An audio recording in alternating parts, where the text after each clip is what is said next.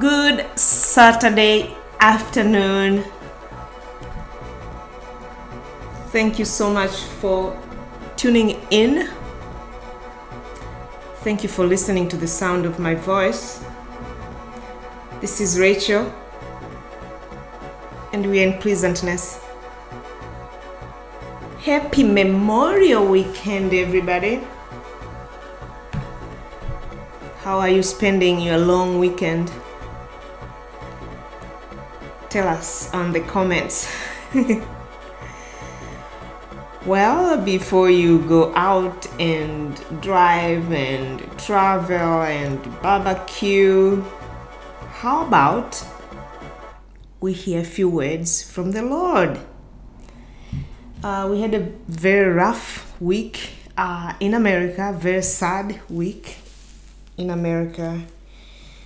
Um, what happened in Texas, uh, high school or elementary school. I'm sorry.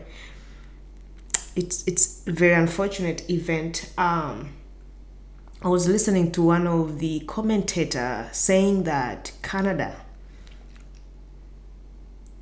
um, this year had zero gun death in the country, while America has almost 900 gun related death this year so far, and this is just May, just five months to a year already, 900 incidents happen because of guns. Um, so, for those defenders of the Second Amendment, they, they need to look hard on that. Um, when they when they constructed the Constitution back then, um, a century ago or so, they did not have weapons that we have today. They had these just rifle, you know, you have to put one bullet after another. Um, so it takes some time sometimes for a person or a criminal to really do a, a big harm uh, to a society. But today, it's just one round can just kill so many people within very very few seconds. Um, so I mean, don't I don't I believe you you you have the right for the Second Amendment. At the same time, you really need to think harder. I mean, these these incidents have been happening a lot. How many children have to be killed um, in the name of the right to have a Second Amendment? Um, just as you know, many good law-abiding citizens uh, carry their weapons uh, responsibly but you will always have uh, people who will not obey, will not um, abide by the law, will not behave normal. And so those few people they cause problems for everybody. And those everybody need to consider that that in the name of second amendment yes you have that right. At the same time those weapons fall into the hands of wrong people and cause a lot of problems. What are you going to do about that? How many children how many people have to die before you amend the second amendment so that's my opinion. However, I came here to encourage you. I came here to give the word of God.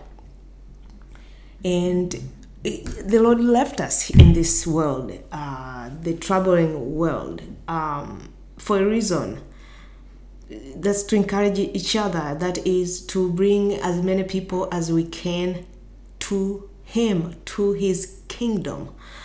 Um, and we are living in the real world, a fallen world, and surrounded by fallen people. Um, so stuff happen, and we cannot ignore them, like brush off as if they don't exist. They're there. And one of the reason also these weapons fall into the hands of wrong people is because of the spiritual bankruptcy of this nation. Um, they remove God from schools, they remove God from government buildings, and then they replace him with the God of LGBTQ and all kind of perverseness that's going on in this country. Um, they're going after the children as young as five year old and teach them perversion um, and take God away from them as much as they can, as far as they can. And it's just, it's wrong. So by the time a person is 18 years old, they're all confused. They don't know if they're man or they're woman. They don't know if they're how many genders are in the world. They don't know if God exists. Um, and unfortunately, most of them don't have even have parents. So their results of in life is is the government and, and video games and, and what the news tell them. Um, and it is sad um, that America have come that far away from the foundation that made this nation a great nation. We need to go back to the roots. We need to go back to the basics. Family, God. God have to be the center of everything. And that's why we exist here to bring the word of God to you, to encourage each other about the basics of life there is God, the creator of heaven and earth and everything in it, who rule, who is sovereign, who controls everything.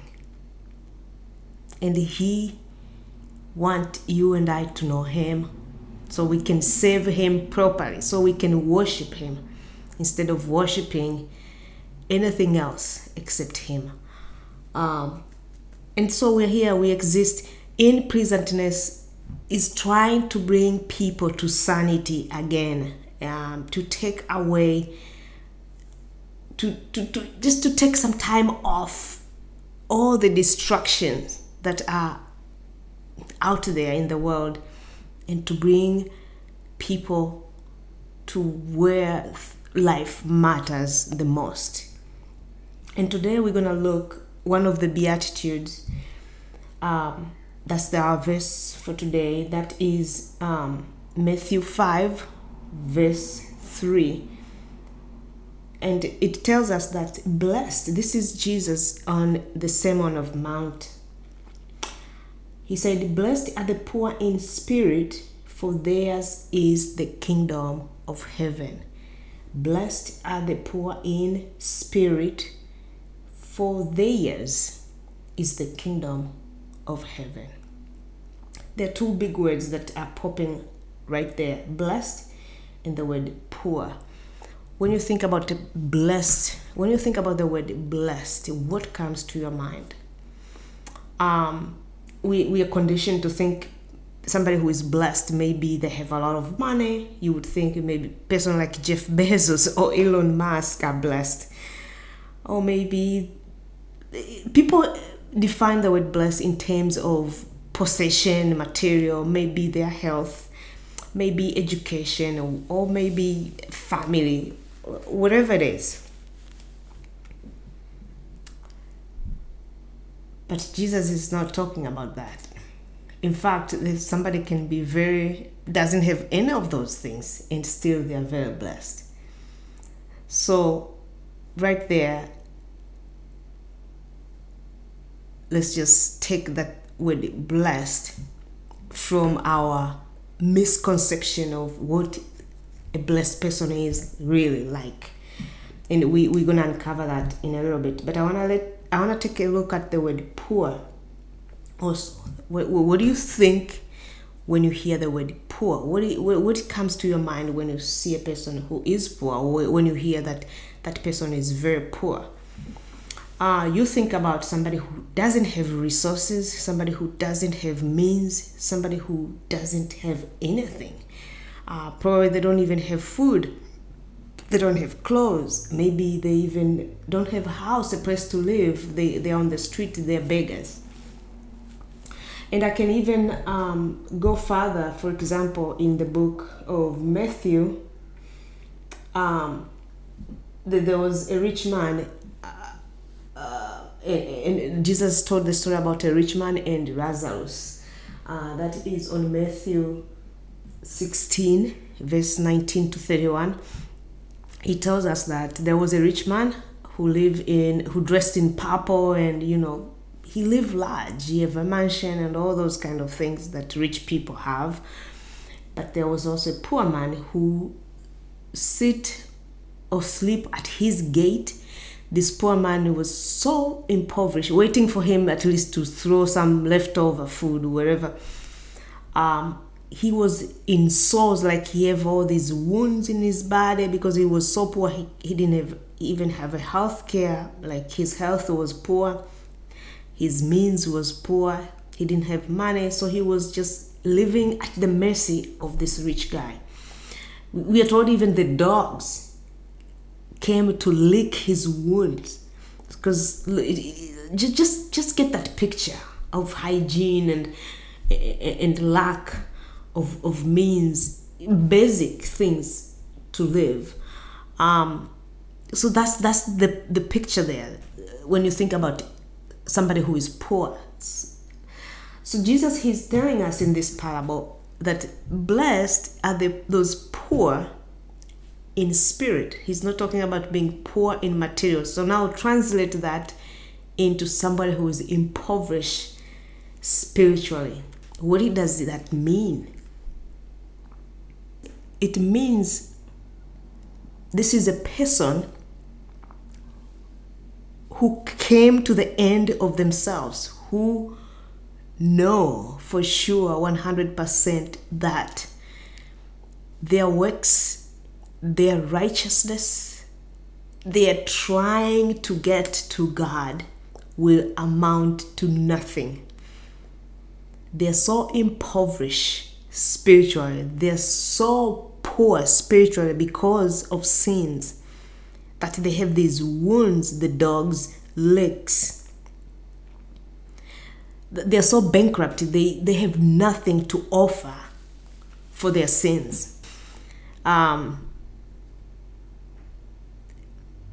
a person who is poor in spirit is completely spiritually bankrupt and have nothing to offer for their salvation. Nothing. So i had a friend of mine who is muslim. The other day she was telling me that uh, you know I, I think islam believe in uh, you know do to your works like you do best. Um, to please God, to be able to please God. So maybe He will let you in. So they live trying, trying, and keep trying to do their best to be good people. And perhaps one day God will look at them, their deeds, and will will will will look at them and say, "Oh, okay, you you you tried, you did best." Um, I told her, "You cannot." He's like, she was like, ah, I, you know, you try, you just do the Ten Commandment. I'm like, Ten Commandment? You cannot even do one. So it's about coming to a place where you know you are spiritual bankruptcy and you have nothing to offer other than your sins and, and, and have absolutely no claim to your salvation other than God mercies towards you and that mercy has been shown towards us through Christ Jesus, who went on the cross, died for our sins, took our place, and gave us his righteousness, his life to us. So, all the good things that Jesus did are credited to us. That's the only mercy you and I can ask and beg God for. And then if you you come to that place, Jesus said, you are blessed and the kingdom of heaven is yours in Jesus name.